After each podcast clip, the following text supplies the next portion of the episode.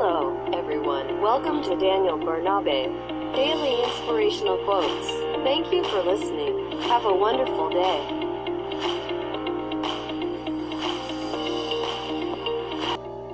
Praise God. The quote for today is, as you live in God's purpose for your life, you feel satisfied. Then money becomes a tool to make a difference for His glory and leave a legacy. First Timothy chapter six, verse six to eleven. But godliness with contentment is great gain.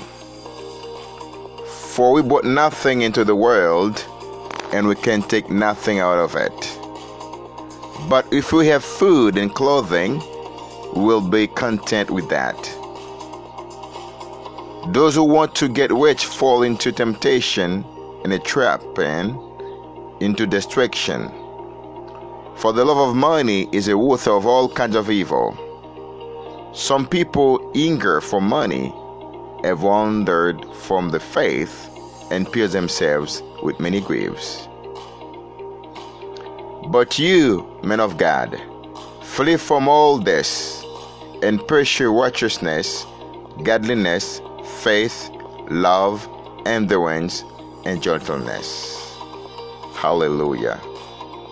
Father God, thank you, Lord, that you want us to seek the most important thing, the thing that will last forever. Please, Father God, help us more, Lord, to seek godliness,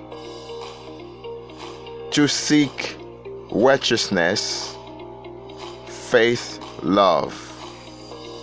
Please, Father God, in the name of Jesus, help us to stay in your purpose